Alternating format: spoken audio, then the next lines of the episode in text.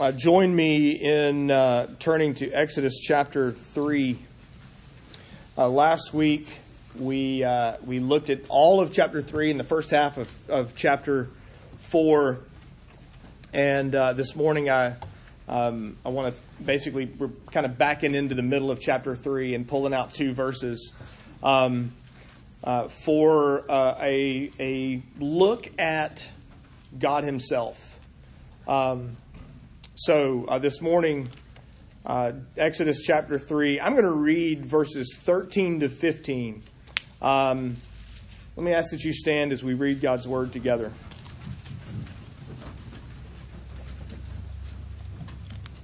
Then Moses said to God, If I come to the people of Israel and say to them, The God of your fathers has sent me to you, and they ask me, What is his name? What shall I say to them? God said to Moses, I am who I am. And he said, Say this to the people of Israel I am has sent me to you. God also said to Moses, Say this to the people of Israel The Lord, the God of your fathers, the God of Abraham, the God of Isaac, and the God of Jacob, has sent me to you. This is my name forever, and thus I am to be remembered throughout all generations. The grass withers, the flowers fade, but the word of the Lord stands forever. Let's pray and ask for the Holy Spirit's help as we approach His word. Uh, we pray, O Holy Spirit, that you would so be at work now that we would hear and believe and understand uh, and be changed by this, the very word of God. We pray all of this in Christ's name and for His sake. Amen. You may be seated. Uh, this past week, I was um, I went to a conference in Birmingham. Uh, Tommy Lee and I went down. I, I, registered to go and sent a link to Tommy and said, "You might like this. Come go with me." So Tommy went with me. Tommy's the pastor of Decatur Pres, our mother church. Those of you going, "Who's Tommy Lee?" Like that means nothing to me. Um, we're a, we we were planted out of Decatur Pres. Anyway, there you go. Um, and and um, it was interesting to be in that context. Primarily pastors, a lot of ruling elders, um, and and people I hadn't seen in in years. Um, people who at one time were in my youth group and are now uh, pastors of churches. Um, people who at one time were in my youth group and now um, married and have kids and and our elders in churches. You know how that goes, right? You you kind of grow up and you start seeing these people, and you're like, I remember you when you were, um, and now they're adults.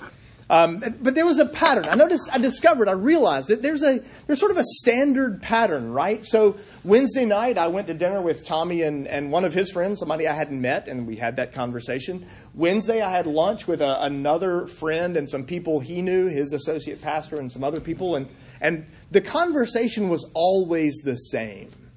You know, there, there's always this this standard introduction, especially when you're in um, sort of a specific group of people like this. Again, primarily of the you know few hundred people there, primarily pastors, not only, but primarily pastors. The conversation usually goes, you know, what's your name? What do you do? Which obviously, if you're talking to pastors, you kind of know what they do. But but I was talking with a a guy who's 39 and and married and has kids uh, and was a 20 year old uh, when I knew him, when I was ordained. He was a Clemson student at the time, um, and now he's a ruling elder in his church, 39, and children. You do the what do you do? How long how long have you been there? How long have you been doing this? It's, it's always the same sort of standard conversation. Uh, you bump into somebody you haven't seen in a long time and, and you knew where they once were, and you say things like, Where are you these days? Uh, what are you doing these days? There's always the same, it's the same four or five questions that you always ask. What you, what's your name? What do you do? Where are you? How long have you been there? How do we know each other? It's those standard questions when you're in those kinds of circles. Sometimes you're meeting those people for the first time. Sometimes you're seeing people you've known, but the conversations don't drastically change. Well, the reality is we have that exact conversation right here in Exodus chapter 3. We have that exact same conversation. Who are you? What do you do? How long have you been doing it? It's the exact same kind of introduction when God introduces himself, as it were, to Moses. And he answers all the same standard introductory questions. Of course, he does it with one sentence. But he still answers all of those same questions. Moses, you recall, he's come face to face with a face to face with a bush on fire that's not really burning up. There, there's fire on the bush, but the bush isn't being consumed by the fire. Uh, that fire is God Himself, and He speaks to Moses from that flame. And He calls and commissions Moses to go back to Egypt to get the Israelites and to, um, to go tell Pharaoh, hey, by the way, Pharaoh, I'm taking these people and we're leaving. And, and the Israelites are going to listen to you, and Pharaoh, not so much, but this is your calling, this is your commission. It's been 40 years since Moses was in Egypt. And if you remember, his exit was under uh, rather um, difficult conditions. He had killed an Egyptian. Uh, the next day, a couple of Israelites were fighting, and they were afraid he was going to kill them too. Um, his own people didn't trust him. The Egyptians didn't like him. Uh, and now he's supposed to go back and deliver these Israelites. And he spends the vast majority of chapters 3 and 4 objecting, uh, as we mentioned last week. He basically ultimately looks at God and says, You know what, God? you're wrong. Um, you shouldn't be calling me. I'm not the right guy. I'm, I'm not the one you want for this job. You are wrong. And, and his big objection, at least here in this particular context, in these three verses, has to do with authority. By whose authority will he go back and tell Pharaoh, we're leaving, and tell the Israelites, come, go, with me. Because the reality is, Moses understands he doesn't have any authority. He has no right in and of himself to go back and make these demands. And so it's in that context that he asks God in verse 13, if, uh, now, notice he's already, right, He's objected a couple of times. He's going to object a few more times. But here, now, if I, you know, obey the commands of the triune God of heaven and earth, if I decide to do what you tell me to do. Now let's let's suppose I actually go through with this and tell them that God wants us to uh, to leave. Then then what exactly am I going to say to them? Notice his question What's his name? Thus begins this introduction that God gives to Moses. With one answer, you learn all that you need to know about God to this question. And yet, with that answer, the answer is almost a little incomplete. And we'll spend the rest of our lives growing in our understanding of that answer. And really, this actually is what the book of Exodus is about. Answering this very question What is his name? And so there's the question in verse 13. Now you know you know this. We, we we've all been down this road. We all read God's word, and we recognize that we don't always get all the answers to the questions that we have. We want to know, well, hold on, time out, and, and we want to know some backstory on this particular person or this particular situation, or we have more questions about this particular paragraph, and we aren't given those answers. See, the reality is, we don't know whether the Israelites really didn't know God's name or not. Right? If they ask me what's his name, what am I going to say to them? Does that mean Moses didn't know? Does it mean the Israelites don't know? Does it mean, well, everybody knows, but Moses, we're just putting you on the test? We're putting you on the spot?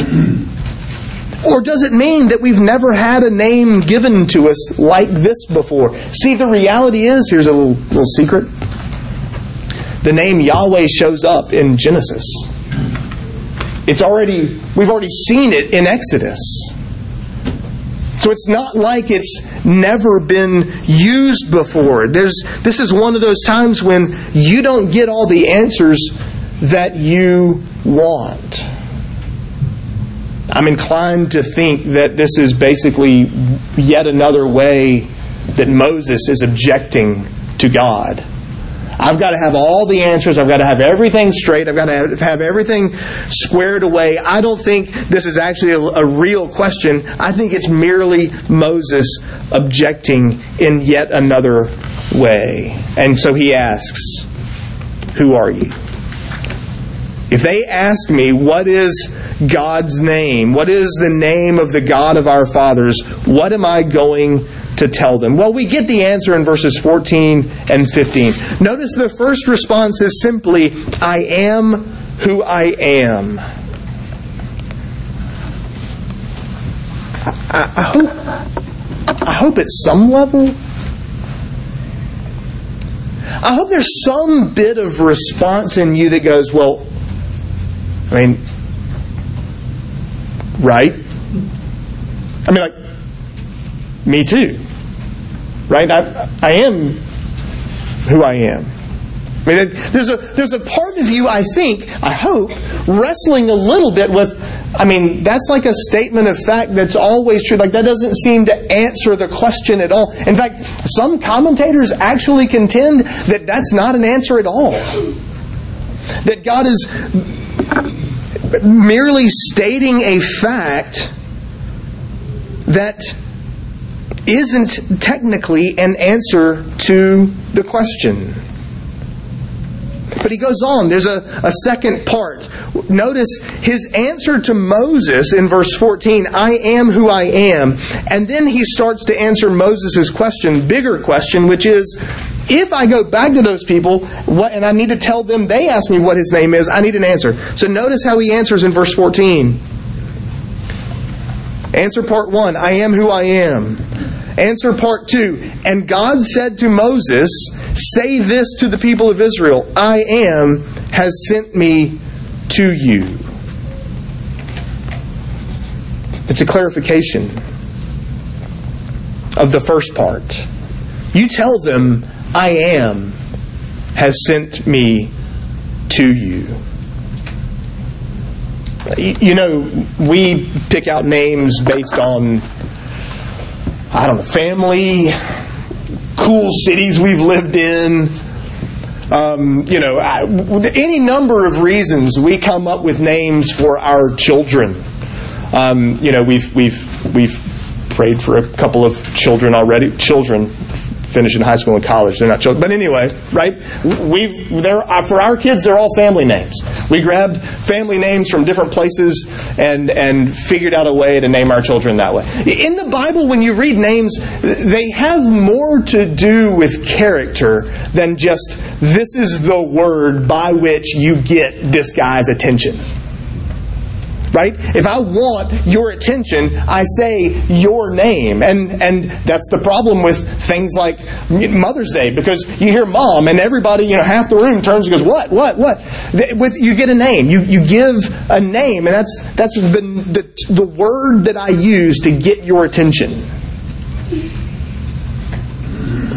God's saying something about his character here. More than just this is the name that you use to get my attention. Notice, first of all, I am is present tense.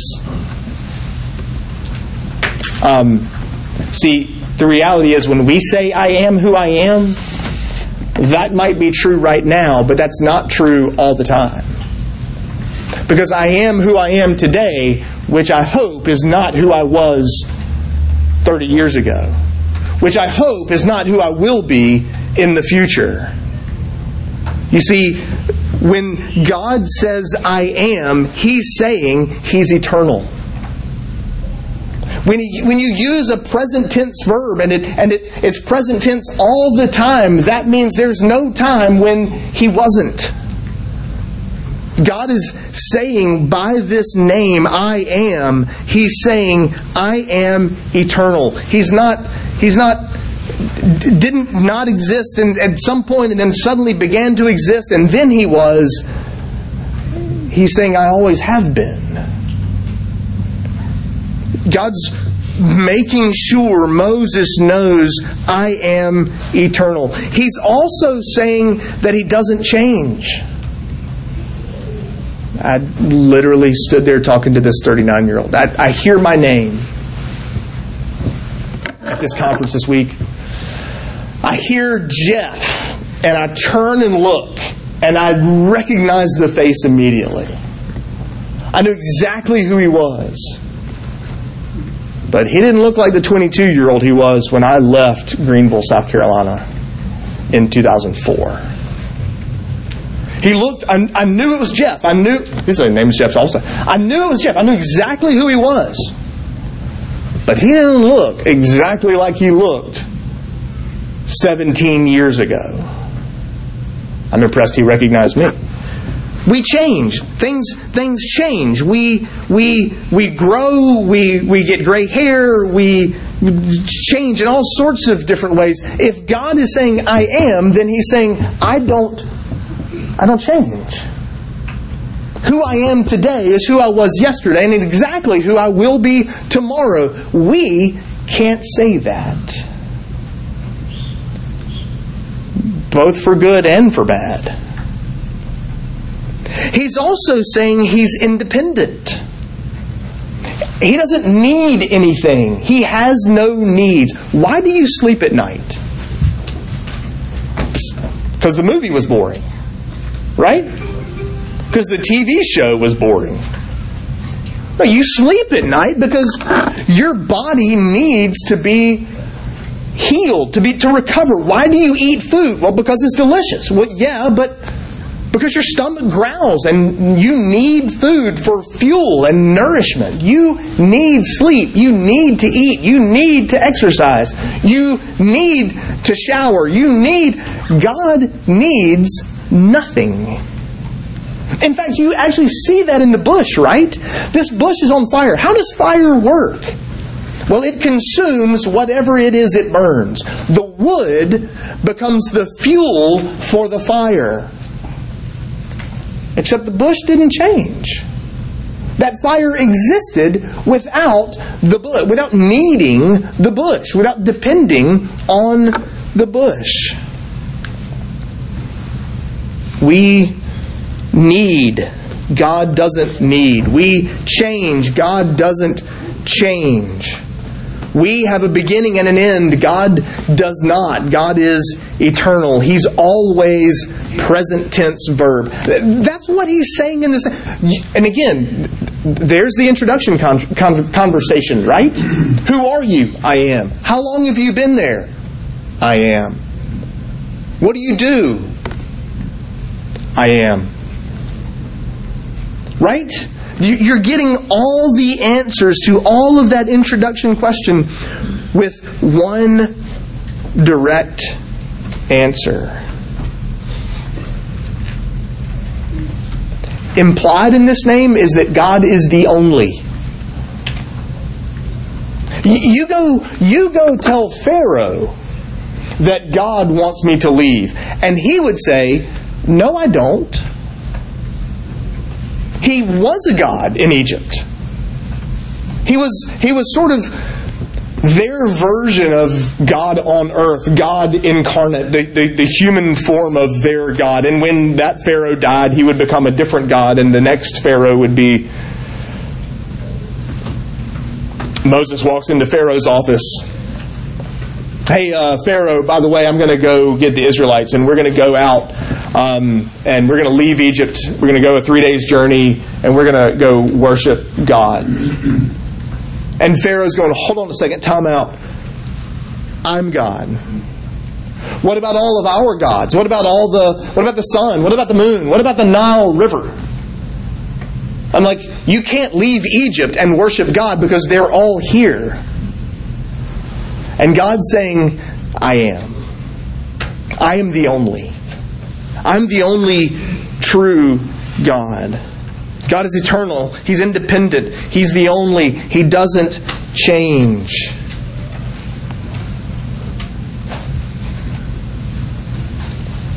You know, if you're faced with trials,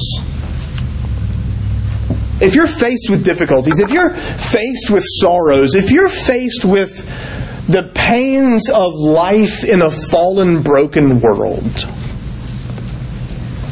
where will you turn?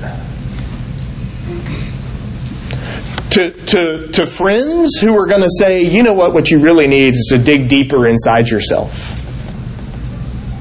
You, you, know, what you really need is you've got everything you need. And, and what you need more than anything is just to, to, to dr- pluck up your courage, to, to drum up the strength and try harder. Because everything you need is inside of you. When you go through trials and struggles and conflicts, can you count on your friends? Are your children, are your parents this dependable? See, God is saying to Moses, remember we pointed this out last week, that every answer to every objection that Moses gave, God's answer was, but I. You know, God, I mean, I don't, I don't speak real well, but I. You know, God, I'm just don't know. But I. I mean, do, am I really supposed to go talk to Pharaoh? But I. That was the answer every single time. You and I face the difficulties and struggles and conflicts of life in a fallen, broken world because God never changes. God has no needs. God is eternal. And God is the only one ruling and reigning over all of creation. In other words, if you know God's name, you know you can count on Him. That's His point to Moses. But notice there's more to His answer in verse 15.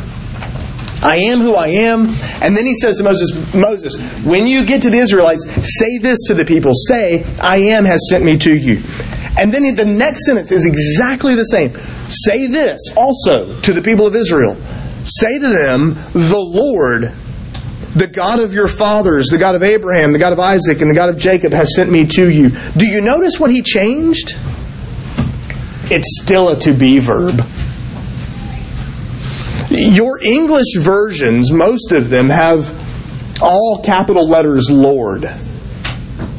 That's our English version way of making sure we know that the English that that's the English translation of the Hebrew word Yahweh, which in Hebrew is just four consonants: Y H V H. We have the Lord in all caps.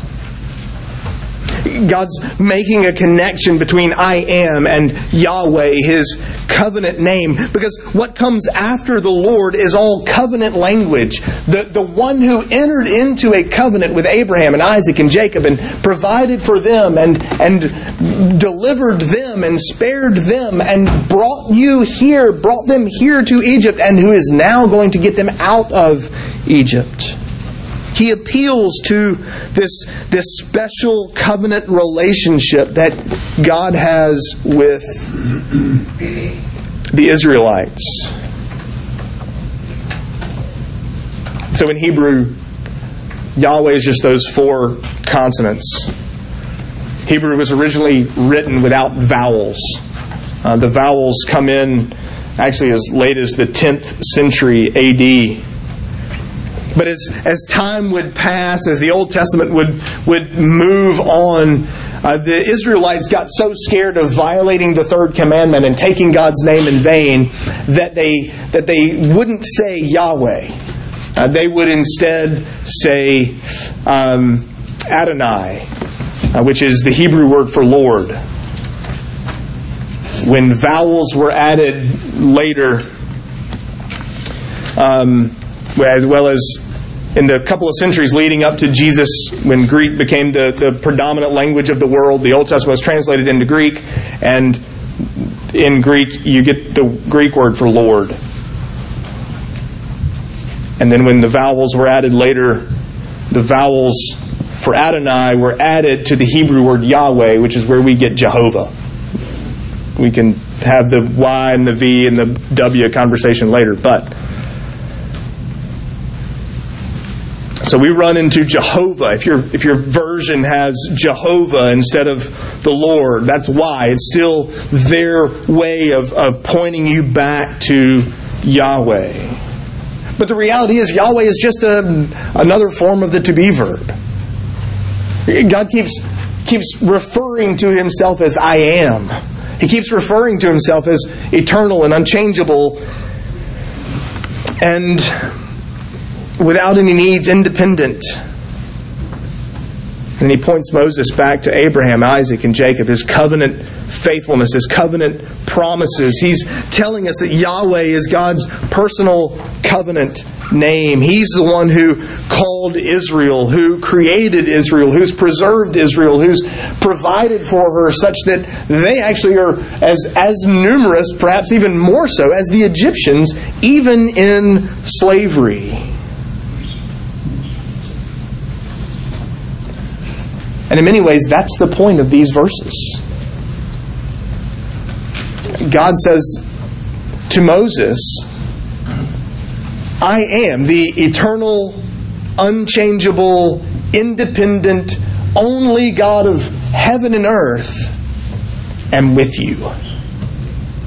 I'm with you. I will be with you, Moses, just as I was with Abraham and with Isaac and with Jacob.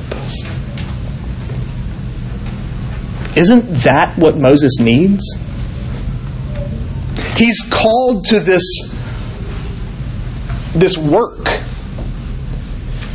He's being called and commissioned to go back to Egypt and deliver the Israelites out of slavery, out of bondage, and to take them to the promised land. What does he need more than anything? Better gifts, uh, better understanding, hours and hours and hours of practice um, to study language better, to have a better understanding of politics and, and leadership skills. No, what he needs more than anything is to know God is with me in all of this. Can I point you back to the end of chapter 2? Again, my the favorite, my favorite chapter ending probably in all of Scripture, except maybe Revelation. We can talk about that for another day. Verse 24 God heard, God remembered, God saw, God knew, and now God has come. God looks at Moses and says, I am with you. How will your friends and family respond to your weaknesses? How will your friends and family respond when you struggle with doubt? How will your friends and family respond when you question God's wisdom and plan for your life? When you're faced with obstacles that you know you've got to walk through, are they going to tell you try harder, work more? Or are they going to point you to God who is with you? I know you don't speak well. I know you're a murderer. I know you're scared. But Moses, you aren't even going to deliver my people. I am. I'm doing this. For sovereign God over all of creation, God sure does have weird ways of accomplishing his plans, doesn't he? Do you look in the mirror and go, Really? I'm what you got, God? Like, you really, you are the sovereign creator of all the universe, and your whole plan is, um, all right, people, you take the gospel to the four corners of the globe. You are my instruments for. A, he could do it with a snap of a finger. And his plan, instead, is to take years, centuries, decades, millennia, and for us to be his tools. That's not how I would have planned my glory. I would figure out ways to make me do it all so that y'all wouldn't have to do anything because then I, his plan involves fallen, broken, redeemed, sinful people. He does the work, but He calls us to follow Him and to do the work that He is going to do through us. But I feel like there's something missing. Like you've you finish this chapter and you think there's just something missing. God has come down, he's met with Moses, he's here, he's with him, and yet he's still just fire. And we're going to see him as a cloud. We're going to see him as a, a pillar of fire as he leads the Israelites through the desert. Doesn't that leave you wanting more? Doesn't that leave you thinking, you're here, but you're fire? The reality is, we need more than that. And Jesus in John 8 tells us, I'm that more.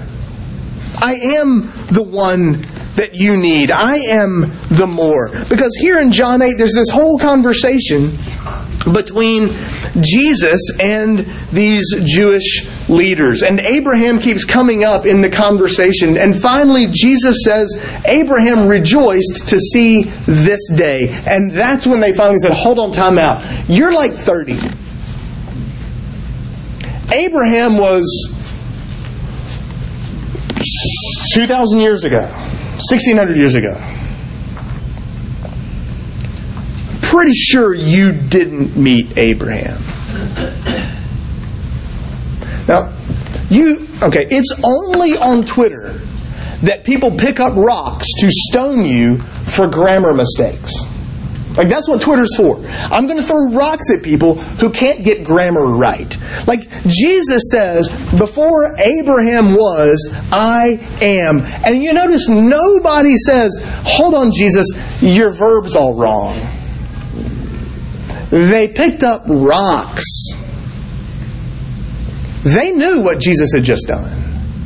They knew he just claimed to be God. They knew he just claimed to be the God of the bush in Exodus 3. He took God's personal covenant name on himself and said, Before Abraham was, I am. And so they grabbed rocks, which is the right, appropriate response for someone who commits blasphemy. It's only blasphemy that isn't true.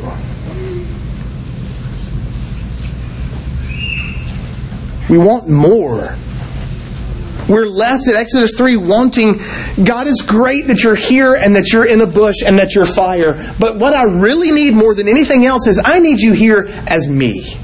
I need you here in the flesh. I need you here as a man. I need you to come and deliver us from the greater slavery, which, by the way, Jesus referred to earlier in our John 8 passage. What, what Jesus means is that God has come not as fire, but He's come as one of us. He's come as a man that God has seen, God has heard, God has remembered, and now God has come to accomplish our delivery, our freedom from the greater slavery. Not slavery in Egypt, but bondage to sin. God has come in the flesh, the second person of the Trinity, has come all the way down to free us from slavery to sin and to lead us to the promised land. Uh, maybe you look at your guilt and your sin and your shame and you think to yourself, what on earth can be done about this? Is there really any way God uses this? Jesus looks at you and says, I am. Yeah, but Jesus, I'm. I am. Yeah, but you don't know. I am. Jesus has come to deliver us. He will accomplish it. Look to Him. Look to Jesus as the great I am, God in the flesh who saves from sin. Let's pray. Lord Jesus, we thank you for your faithfulness uh, to come and take on flesh and to live and walk this earth as a man subject to the very laws you wrote to the honor and glory of the Father that you might accomplish our deliverance, our freedom, to lead us out of slavery, out of bondage, and to the land of promise. Would you strengthen our faith even now? We pray in Christ's holy name. Amen.